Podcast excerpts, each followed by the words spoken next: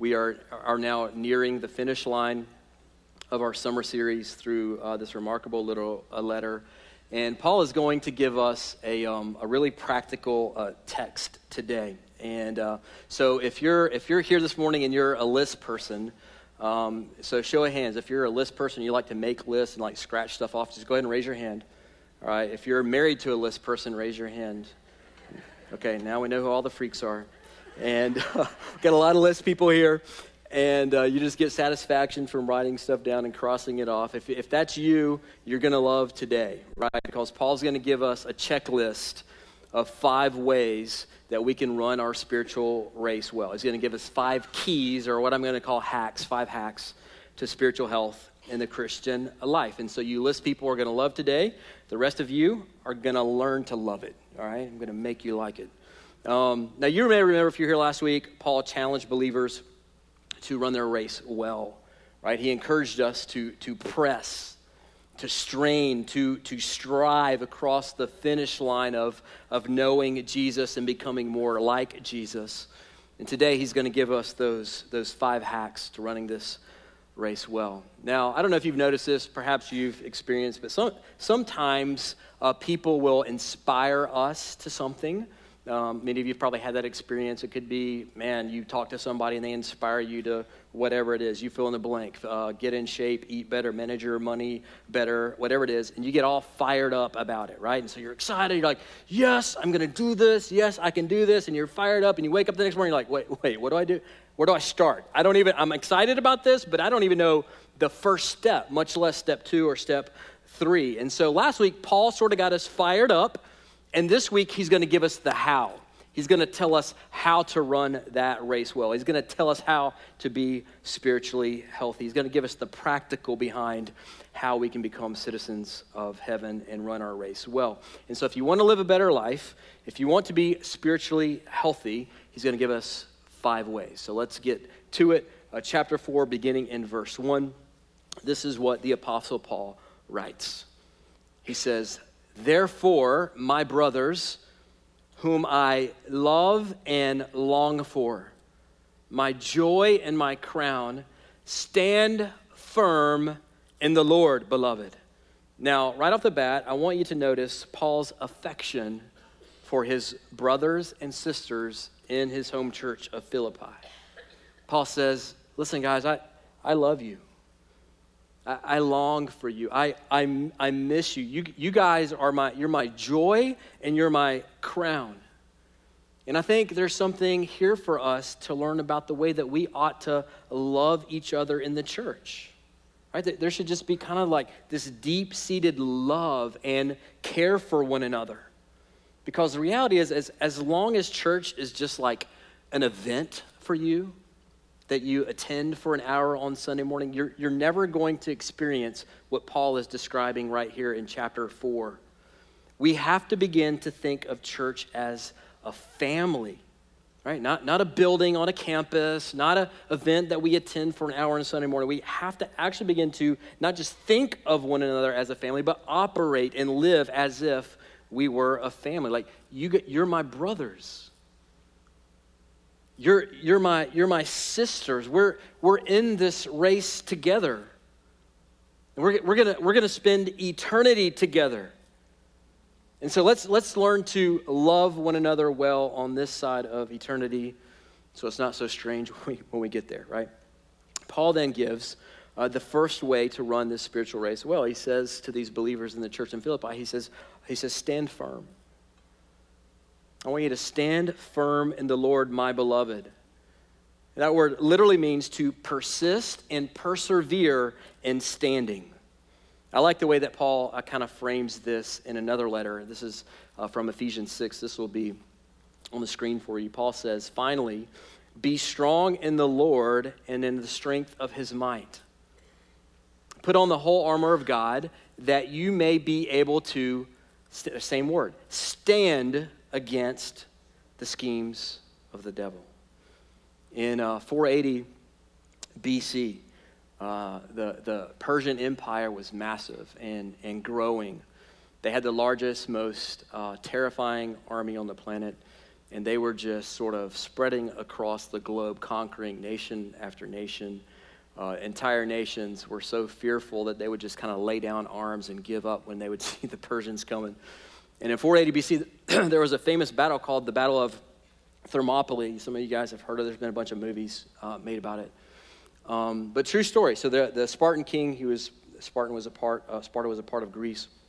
His name was King Leonidas, right? And so you guys have probably seen different movies. There was one just a few years ago that, that came out. And King Leonidas had uh, 300 Spartan soldiers that he took to a coastal pass. This was the only way uh, they thought for the Persians to get into Greece and overtake Greece. And so all the Greek army left. It was just King Leonidas and his 300 Spartan warriors left, standing between complete annihilation of everybody that they knew and loved and this massive Persian empire, right?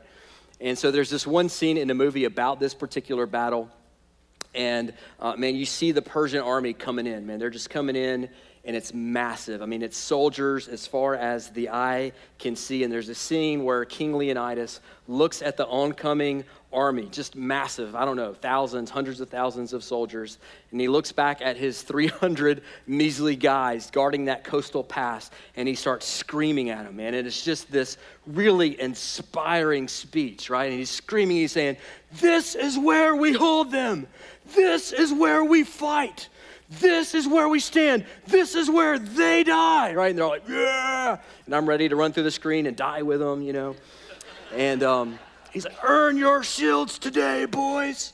And it's this incredible, inspirational scene where they're saying, this is where we're going to take our stand. We are not moving from here. We are standing firm on this ground until we breathe our last breath. And I think that's a good picture of what the Apostle Paul is saying here. He's saying, Christian, stand firm in Jesus. Stand firm in Jesus. Don't waver when life gets tough. Don't retreat when tragedy visits your doorstep. Don't be surprised when you suffer in this life. Stand firm in the Lord. Now, I don't know if you've noticed this yet or not, but there are a lot of things in this life that can throw us off course sickness, financial stress, relational friction, suffering of all manner and kind. And if you are not standing firm in the Lord, you will crumble in time in this life. And so, the first key to running this race after Jesus well, the first hack to spiritual health that Paul gives us is this number one, believer, stand firm in Jesus boldly, ferociously. Anchor your life in the person, the God of Jesus Christ. Cheryl and I will celebrate um, our 16th wedding anniversary this December. Now, we got married at 14, so we're still super young. And um, I, know, I know most of you really think that Cheryl hit the marriage jackpot when she married me and you wouldn't be totally wrong. But believe it or not, it hasn't, it hasn't always been easy for us, probably especially for her. There have been times where honestly it would have been really easy to walk away if we hadn't made the decision to stand firm in the Lord in our marriage. There have been times, if I'm being completely honest, there that would have been really easy for me to walk away from ministry entirely.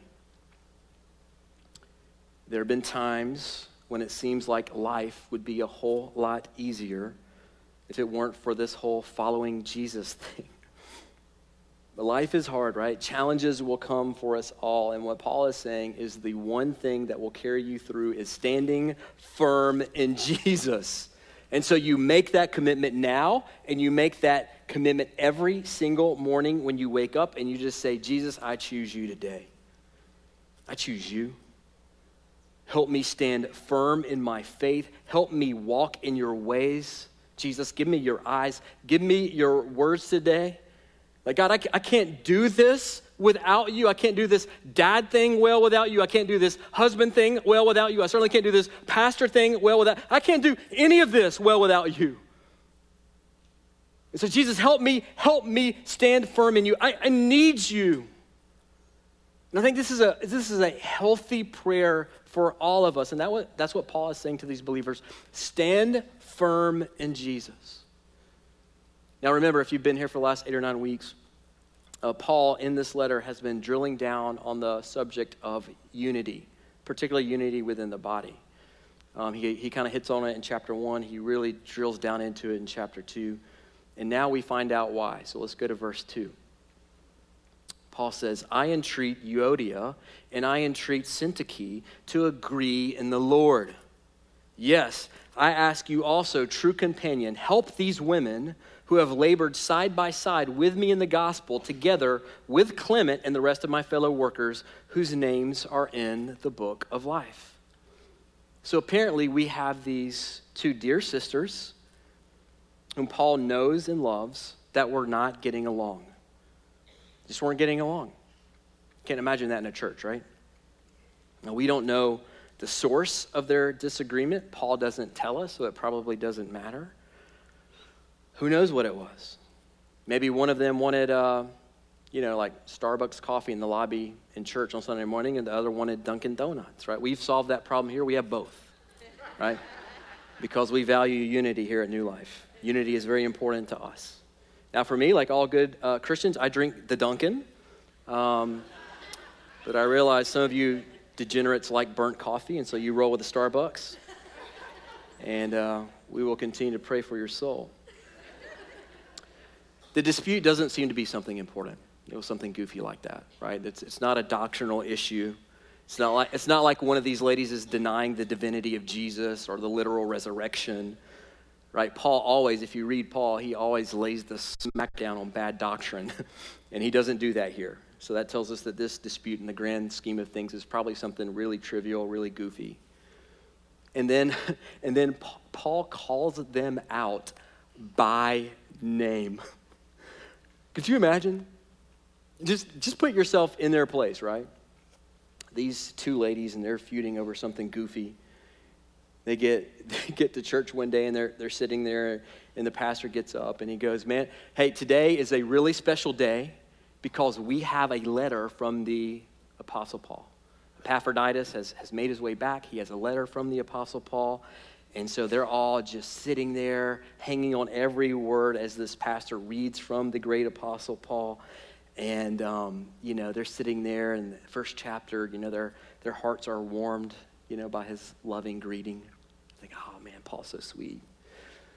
And they get to the second chapter, you know, and they're feeling encouraged to be lights in this dark world. And you kind of roll into chapter three, and they're feeling very inspired to run this race towards Jesus, to press into Him. And they're thinking, oh, this is lovely. Oh, I love Paul. And then chapter four, boom, right? Chapter four calls them out by name, and you can hear a, hear a pin drop in the service, right? Now just imagine if I did that one Sunday, right? I just trot up here and I go, hey, listen, I got something to say before we get going in the message, I just want to say hey, Sue Smith and Meg Jones, knock it off. I see you back there, Sue. I see you right over there, Meg. Your disunity is harming the body of Christ and it is bringing shame to the name of Jesus. Stop it.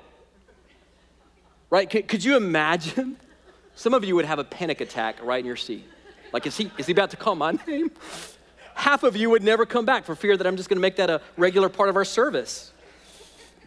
Now, I want you to notice what the Apostle Paul says. He says, Ladies, I want you to agree in the Lord. Paul's like, You both love Jesus, right? They're like, Yeah, we both love Jesus. It's like, Okay, knock it off. Drink the Starbucks coffee, get over it. Love, love one another, get together, and work it out. And if that's not enough, Paul says, get some help. Get a third party involved, get a third party into the mix. And Paul invites someone else into this conflict. He calls this person his true companion. This is likely, scholars believe, a pastor or an elder in the church. And Paul says, hey, help these ladies work it out because all of your names are written in the book of life.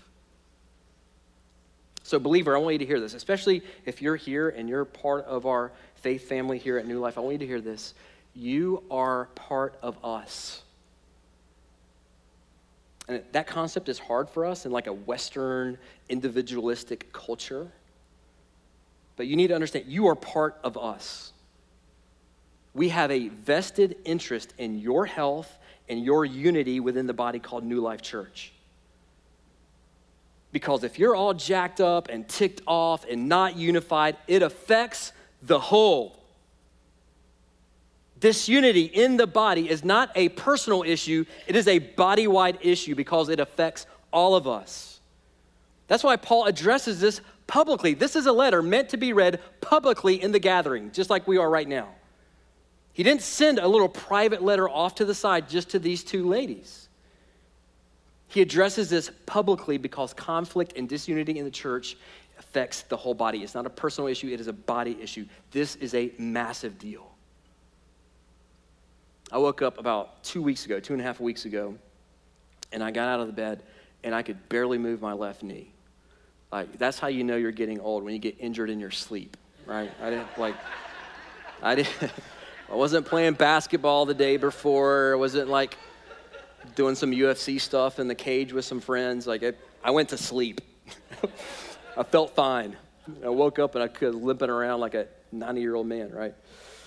I limped around for about a week and a half, and I tried to work out my conflict with my knee. And I did everything I knew to do, man. I iced it, I gave it rest, I tried to plow through the pain, and, um, and nothing worked. So I went to a, a physical therapist, right? I, I invited a third party into my conflict with my knee right? And he put some structural tape on my knee. He dry needled all the muscles around my knee, which is just as pleasant as you would imagine it would be gave me some stretches and exercises, and I can walk again now, right? But I needed somebody to intervene and help me solve this issue, this conflict with my knee. And the same thing holds true in our relationships, especially as it pertains to relationships within the body of Christ. Paul says, work it out. Work it out. And I'm sending in a third party because unity is so critical to the health of the bride of Christ. This must be sorted out now. Not tomorrow, not next week, not when your emotions kind of simmer down a little bit and you feel better about talking to it. Get it fixed now, he says. Don't let this fester like an infection because it will spread and it can eventually kill you. So he goes, Ladies, agree in the Lord. And I, I love how he reminds them that their names are written in the book of life, right? And we know from what he says in this letter that these are not non Christian ladies. These are not even immature believers. These ladies are mature believers. They are likely leaders in this otherwise very healthy and vibrant church in Philippi. And Paul is saying to these ladies, hey, look, newsflash, you guys are going to spend eternity together. You know that, right? Forever is like a really long time. So, ladies, knock it off. Agree in the Lord. So here's the second hack that Paul would give us as spiritual health this morning. Number two, believers, guard relational unity and do it relentlessly. Do whatever it takes to be unified. Now, this, by the way, doesn't mean that we have to agree on everything. I don't even agree with myself like 60% of the time. So we're not going to always agree on everything. And we intentionally have a very wide umbrella here at New Life. There's a lot of space here for a lot of different people. We have people here from almost every spiritual background you could imagine. Now, know this we will fight for the essentials of the faith here, right? So, things like the virgin birth, the divinity of Jesus, the literal resurrection, salvation by grace alone, through faith alone, in Jesus alone, the Bible as God's revealed word to us, we will die on those hills. Amen. But, but almost everything else is secondary in nature. Not unimportant, but secondary in nature. And we will not break our unity over those things. We're just not going to do it. Unity is vital to the advancement of the kingdom of Jesus.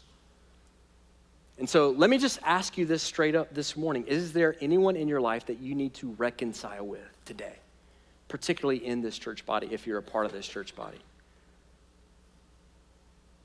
Is there somebody that you avoid in the lobby when you see him coming? Is there somebody that you try not to make eye contact with in the bathroom? Because listen, if, if there is, I, want you to hear me say this clearly and, and lovingly, but you need to hear this. If that's you, I want you to understand you are living in rebellion towards God and you are hurting all of us. You're hurting all of us. And what you're doing is not just toxic, it is dangerous to the mission of Jesus Christ. That's how serious it is. And Paul is saying, You get that fixed now, friend. And if you need to invite somebody in to help, let us know. We will get you a pastor, we will get you an elder, we will get you a small group leader, we will get you whoever you want to help mediate the situation. But we must fight for unity. We will fight for unity at New Life. We must. The mission of Jesus is at stake. Verse 4, Paul says this He says, Rejoice in the Lord always. Again, I will say, rejoice. So, in this one little four chapter letter, he uses this term or some variation of the word joy, get this, 16 different times. 16. Like, this is his central theme. I think you could argue that, that joy and the Christian life are inextricably like woven together. You really can't separate the two. And this time he uses that term joy and he connects it with this term always. Rejoice always. Now, if you're anything like me, we tend to just read over passages like this, don't we? Like rejoice always. That's cute. He doesn't really he doesn't really mean that doesn't really mean rejoice always, right? He doesn't mean rejoice when I get sick. He doesn't mean like rejoice when I lose my job. He doesn't, he doesn't, he doesn't really mean rejoice when I lose someone I love. But, but there it is. Very plain. Paul says, rejoice always. Rejoice always. Rejoice always. Now, here, here, here's what that doesn't mean. That doesn't mean, because I think some Christians get it wrong and we end up being super weird, right? It doesn't mean that we walk around with like a goofy fake grin on our face all the time. Right? Somebody we love dies and we just got this goofy grin on our face. Or we lose our job, we got this goofy grin. It's not what Paul is saying. It just means that we have this, we have this deep-seated trust in God. That regardless of the circumstances, we know how the story ends. We have this thing that nobody can take from us, this relationship with Jesus that is deeper and sweeter than anything this world could ever rip away from us. And so, because of that, we can rejoice always. And Paul hits this 16 separate times in a short letter for a couple of reasons. The first reason is because I think that this is really important. Being joyful as a follower of Jesus is like central it is really, really important. So if you're here this morning, you're a follower of Jesus, and your life is not characterized by joy, I would just say to you this morning, I think you need a heart check. Because something is off in your heart, or your life, or your spirit, right? Because joy, my dad talked about this a couple weeks ago in chapter 3. Joy should be the default position for Christians. And so Paul hits this so many times because it is so important. And then, secondly, I think he hits it so many times in a short letter because we are dense, aren't we? Like we, maybe, maybe it's just me. I need, I need reminding of the important things in life constantly. Like not once a year, not even once a month, not even like every single day, I need to be reminded of what's most important in life. A few times a week, I listen to when I'm in the office working or coffee shop or something, I don't listen to exclusively uh, Christian worship music, but several times a week I, I will intentionally, uh, in order to kind of reset my mind, reset my heart, I'll listen to, to worship music as I'm, I'm working. And here, here's the interesting thing that, I, that I've noticed. The, the songs that grab me, right, the songs that really uh, stir my heart's affections for Jesus the songs that, that move me to emotion are the songs that speak the gospel of Jesus over me. They're the songs that remind me of who he is. They're the songs that remind me of what he's done on my behalf. They're the songs that remind me of who I was without him. we need reminding again and again of the most important things. And so, hack number three that I think Paul would give us to spiritual health. Number three, believer, fight for joy. Always. Not just when it's easy, always. So, not just when you wake up and you walk outside, there's a blue sky and sun rays beating down on your face and birds singing. Yeah, rejoice and have joy on that day, but also in the storms of life. Have joy. Choose joy always. And here's the problem for most of us most of us have bought this lie in our culture that happiness comes only when we are living a problem free life. How's that going for you?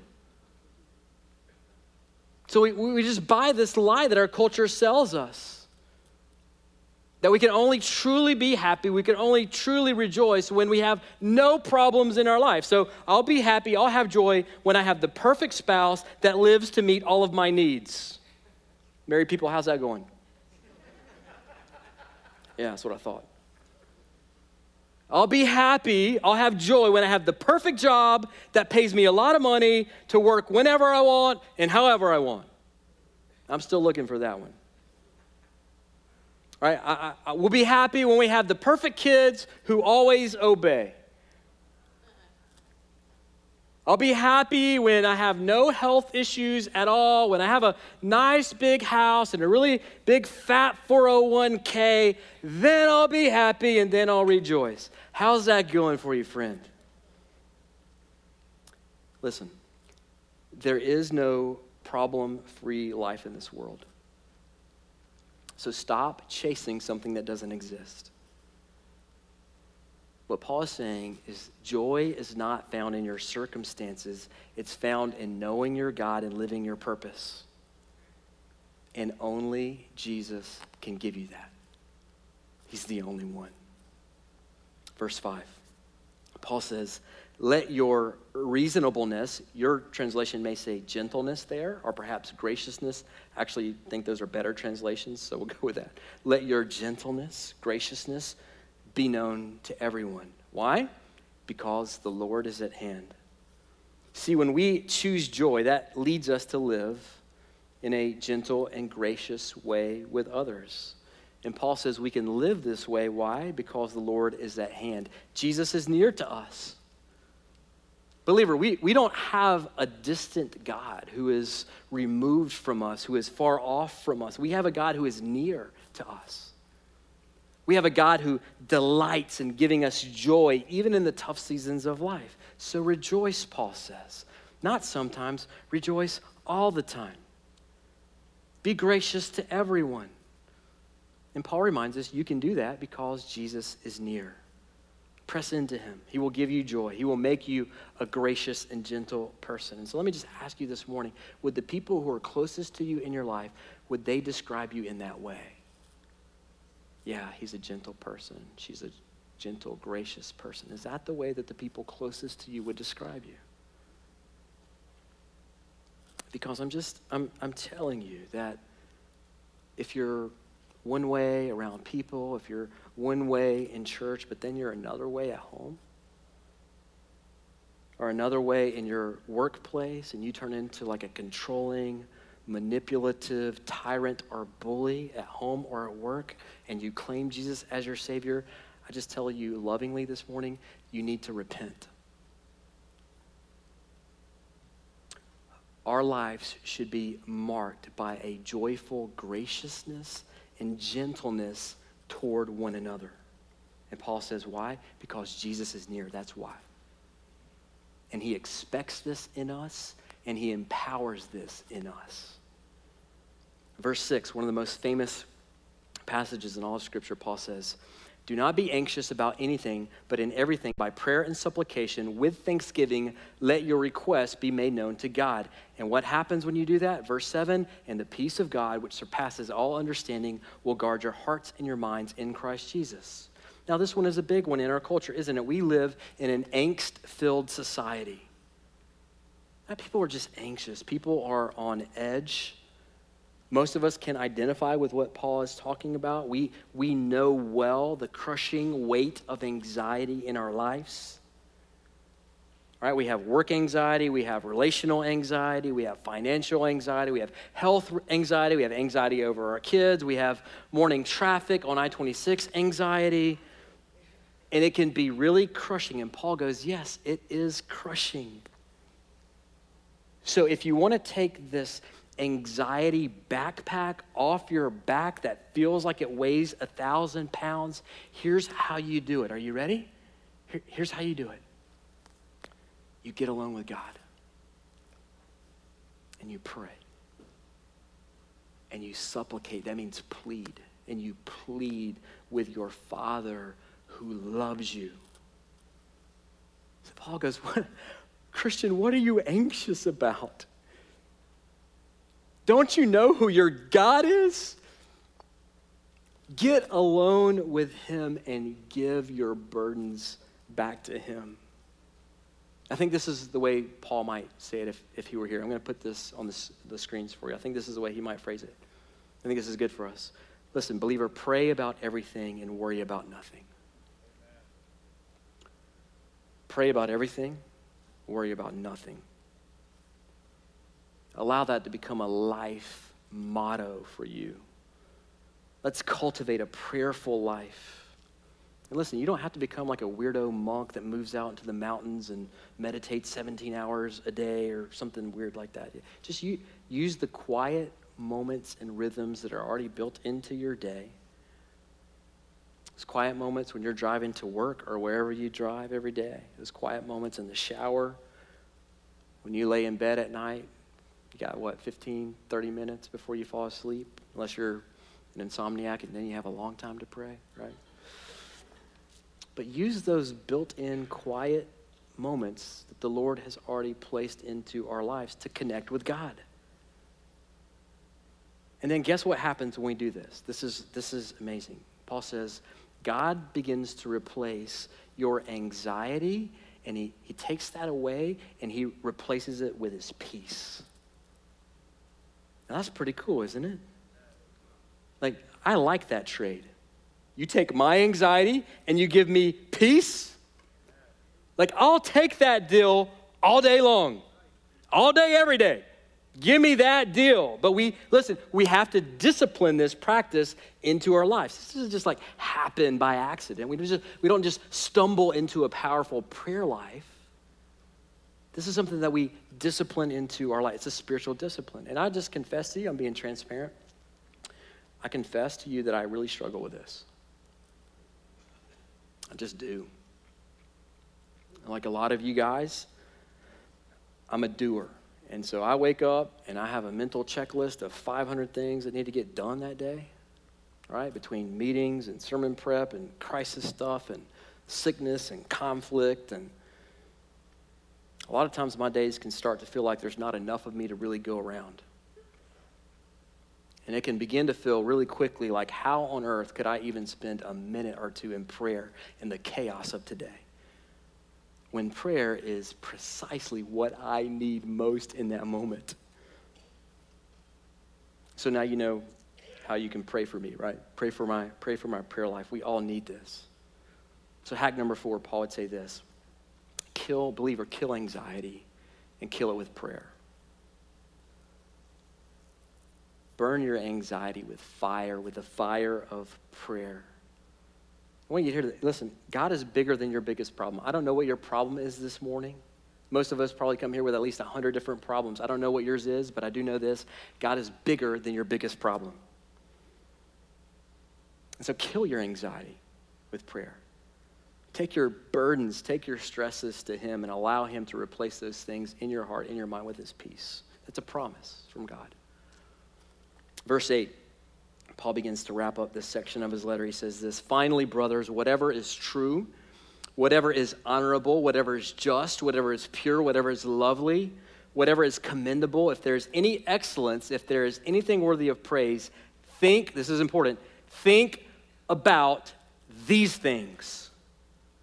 Verse 9 What you have learned and received and heard and seen in me, practice these things, and then the God of peace will be with you. So Paul says, finally, think on praiseworthy things. Now, this is a particular challenge in our day and age, I think, with kind of the around the clock, 24 hours a day news cycle, right? Because our phones are constantly buzzing and beeping and blowing up with new tragedy after new tragedy, with new political feud after political feud, with new fight after new fight. Is it any wonder that we are such an anxious people? Sometimes I think the very best thing we could do is just like delete the CNN or Fox News or whatever poison you listen to, delete those apps from your phone or your TV just get rid of the junk. It is exhausting. And I'm not saying as Christians like we should just live in little happy rainbow unicorn bubbles.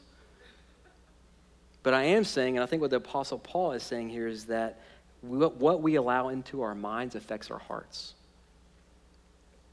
What we allow into our minds trickles down into our hearts. And that's really important. And that's a really big deal. And by the way, that's true with the music that we listen to. It's true with the shows that we binge watch on Netflix, the movies that we allow into our minds, the constant drip of these crazy, stupid news cycles that we allow into our brain all the time that make us insane. And Paul is saying, be careful what you fill your minds with, believer. Don't fill your mind with anything that drives fear. Don't fill your minds with anything that drives angst or anger in your heart. Instead, fill your mind with true things, with the promises of God. Fill your minds with just things, lovely things, pure things, praiseworthy things. Fill your mind with good news, with the greatest news, with the gospel, with the promises of God. And listen, we can practice this anytime. We can practice this while we're walking the dog in our neighborhood, while we're driving the car, while we're eating a meal. Right? We start having a, a thought creep in that drives fear or anxiety or impurity or a false thing or unlovely things, right? Our minds begin to drift that direction and boom, we just we replace those thoughts with what Paul is talking about here things that are true, things that are just, things that are pure, things that are lovely, things that are worthy of praise, right? We discipline our minds to think on these things. Paul says this in 2 Corinthians 10. He says this to the believers in Corinth. He says, Take every thought captive to the obedience of Jesus Christ. And so an anxious thought enters, and we take it captive, and we replace it with the gospel. We replace those thoughts with the promises of God. We replace toxic thoughts with thoughts that lift up that point and stir our affections to God and His good gifts. We replace thoughts of fear with thoughts of God's faithfulness. I came across this quote from uh, C.S. Lewis talking about this, and I thought I would share it with you. This will be on the screen so you can follow along. This is what, this is what Lewis says in his book, Mere Christianity. He says, We are all trying to let our mind and heart go their own way, centered on money, or pleasure or ambition, and hoping, in spite of this, to behave honestly and chastely and humbly. And that is exactly what Christ warned us you could not do. As he said, a thistle cannot produce figs. If I'm a field that contains nothing but grass seed, I cannot produce wheat. Cutting the grass may keep it short, but I shall still produce grass and no wheat. If I want to produce wheat, the change must go deeper than the surface. I must be plowed up and resown. Lewis is saying exactly what Paul has just said. If you want to sow into your mind good, you must sow these good thoughts in order to reap good. Sow good into your mind in order to reap good thoughts and good behaviors in your life. This is not rocket science, and yet so many of us fail to practice this discipline in our lives. And so, hack number five, the last one that Paul would give us to spiritual health. Number five, believer, train your brain to dwell on good. In other words, train your mind to punt the negative and to embrace truth, to embrace your identity in Christ, believer.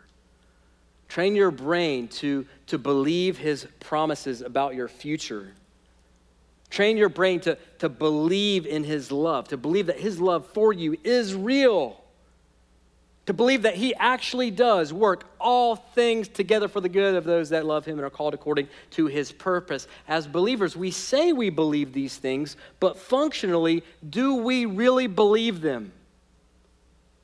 Like, do you actually dwell on these things? Are these the thoughts that you allow to dominate your mind and your heart?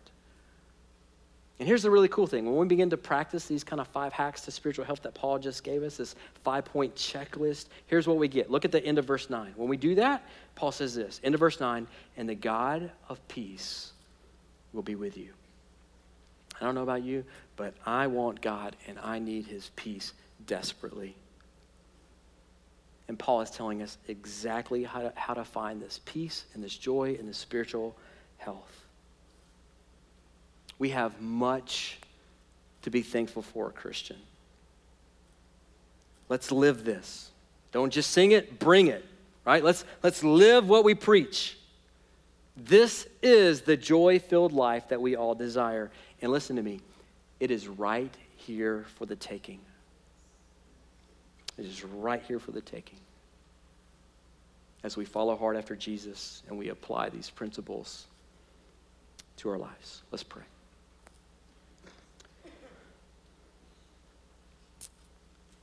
Father, would you teach us? Would you teach us to stand firm in Jesus? God, we, we need this probably more than we're even aware of. Teach us to make our stand on the truth in the person of Jesus Christ every single day of our lives. Father, would you help us also to fight for unity with one another? Teach us to to kill anxiety, the anxiety that envelops our hearts and enslaves our mind. Teach us to, to crush that by getting alone with you, God, and just giving our burdens to you, God. We were never designed to carry the weight of all of these fears and anger and angst and anxiety, God. Your shoulders are broad and you are strong and you can carry these things and you offer to take those things from us and instead give us your peace, God. So help us to take you up on your promise. God, help us to train our minds, to discipline our minds, to think on good things to think on godly things, uplifting things. God, just remind us of who we are in you as your sons and your daughters. God, remind us that our names are written in the book of life. And help us to live our lives with that in mind, in light of that truth, that we belong to you, that our future is secure in you, and that we can give everything to you because you're a good God and you're a strong God and you love us. And Father, for the person here whose, whose name is not written in that book, for the person here whose name is not written in the Lamb's book of life, that person who has not placed their whole trust and their whole faith and their whole life in Jesus alone as their Savior, God. Would you help them just right now, today, even in this moment, to see the hopelessness of their state apart from you? To see how hopeless their life is apart from Jesus. And Father, more than that, we pray that, that you would help them to see what their life could be like with you. God, help them to see how good you are. Help them to see how beautiful you are. God, help them to see that their life could be this beautiful life, this beautiful adventure of knowing the God of this universe personally and living a life of joy and peace and unity, of giving their anxiety to God and getting His peace in exchange. God, let that day be today for somebody. Father, let today be the day that their name is etched into the book of life. God, and we ask all of these things in the beautiful name of your Son and our Savior, Jesus Christ. Amen. Church, let's stand and sing.